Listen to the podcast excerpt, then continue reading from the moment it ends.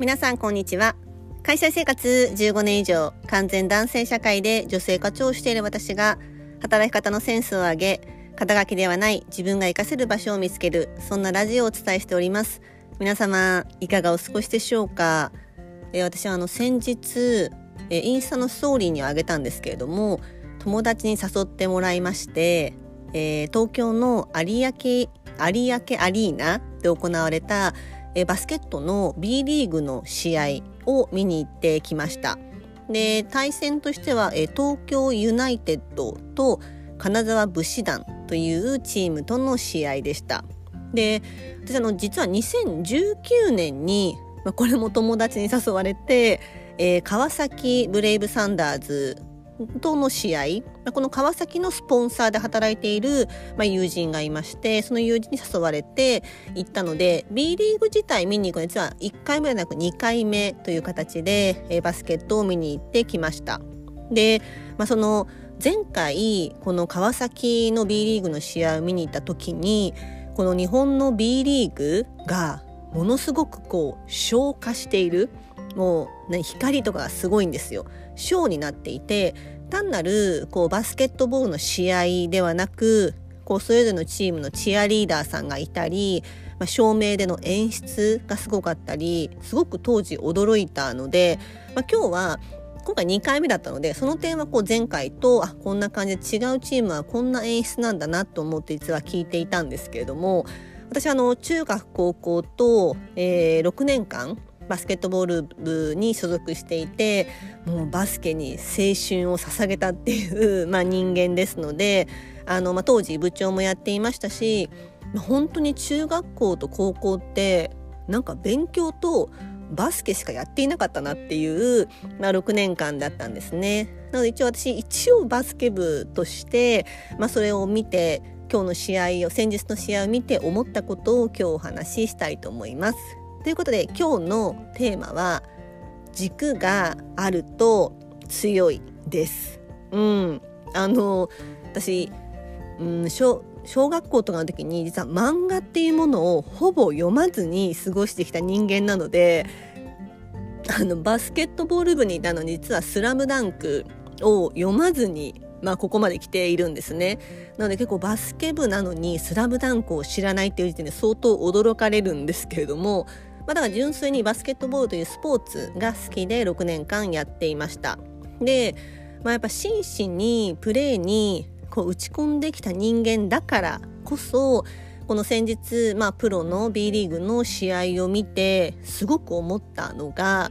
あ選手の体の軸が選手によって、うん、全然違うなっていう点だったんですね。でバスケって、まあ、チームプレーではもちろんあるんですけれども、まあ、たった5人しかいないチーム5対5での試合なのでその分やっぱりこう人数の多いサッカーとか野球と違ってこう一人一人の能力の影響もものすごく大きいスポーツだと思っています。でこの先日この B リーグで2つのチームの試合を見ていて思ったのは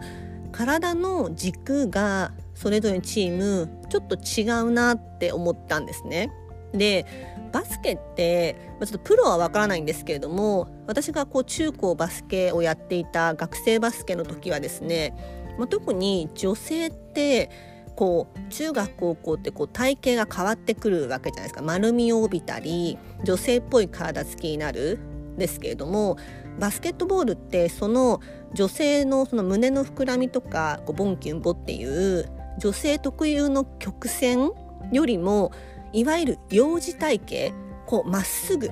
こう上から下までまっすぐっていう幼児体型の方が体つきとしてはスポーツとして非常に向いてるというふうに言われたことが実はあるんですね。なので私の試合を外部の人が見に来てくれた時もまず皆さん成長しきっていてかなり女性の体つきになってるから実はあんまり向いてないんですよねって結構はっきり言われたことがあったのでなんかすごく覚えているんですね。でまあ相当バスケって走るしスピードのあるスポーツなのでやっぱりこう幼児体型の方がまっすぐこうボンキュンボンじゃない方が合うっていうふうに言われています。でこの試合を先日見ていてすごく印象的だった選手がいたんですね。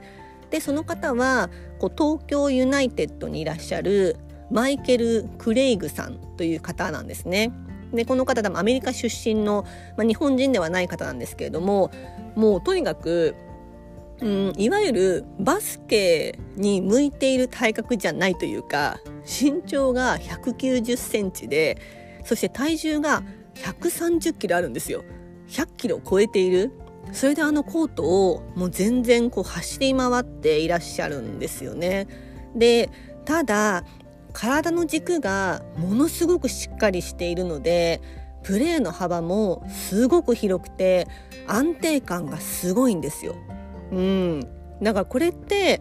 なんか見ていてすごく安心するプレーをしてもう本当にスリーポイントをバンバン入れるんですね。まあ、身長もそれだけあって130キロ、まあ、筋肉だから重いのもありますけれどもあの130キロの体重で走り回ってるっていうのはすごいなと思って私は見ていました。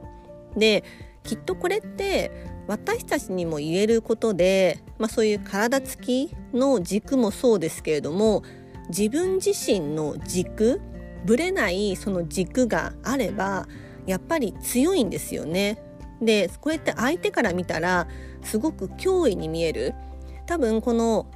東京ユナイテッドの選手ってバスケットボールに向いている体かっていうと多分ねそうじゃない体つきなんですよ。でも軸がすごくしっかりしているから相手にとってはものすごく脅威なんですね。で案の定軸がしっかりしてるからポイントをめちゃめちゃ入れるスリーポイントとかバンバン入れるんですね。なのでなんか見ていてもあこの人にボールが回ったら安心するなとかあこの人にはかなわないなっていう風に思わせるようなしっかりとした体の軸を持っていたんですね。だから本当にこれって軸体の軸もそうだし自分軸と思いますけれどもこの軸を持つってものすごく強いなって思って今日実はバスケの試合をあ先日バスケの試合を見ていましたいかがだったでしょうか？今日のテーマは軸を持つと強いです今日も最後のお聞きいただきありがとうございましたそれでは皆様素敵な一日をお過ごしくださいませ。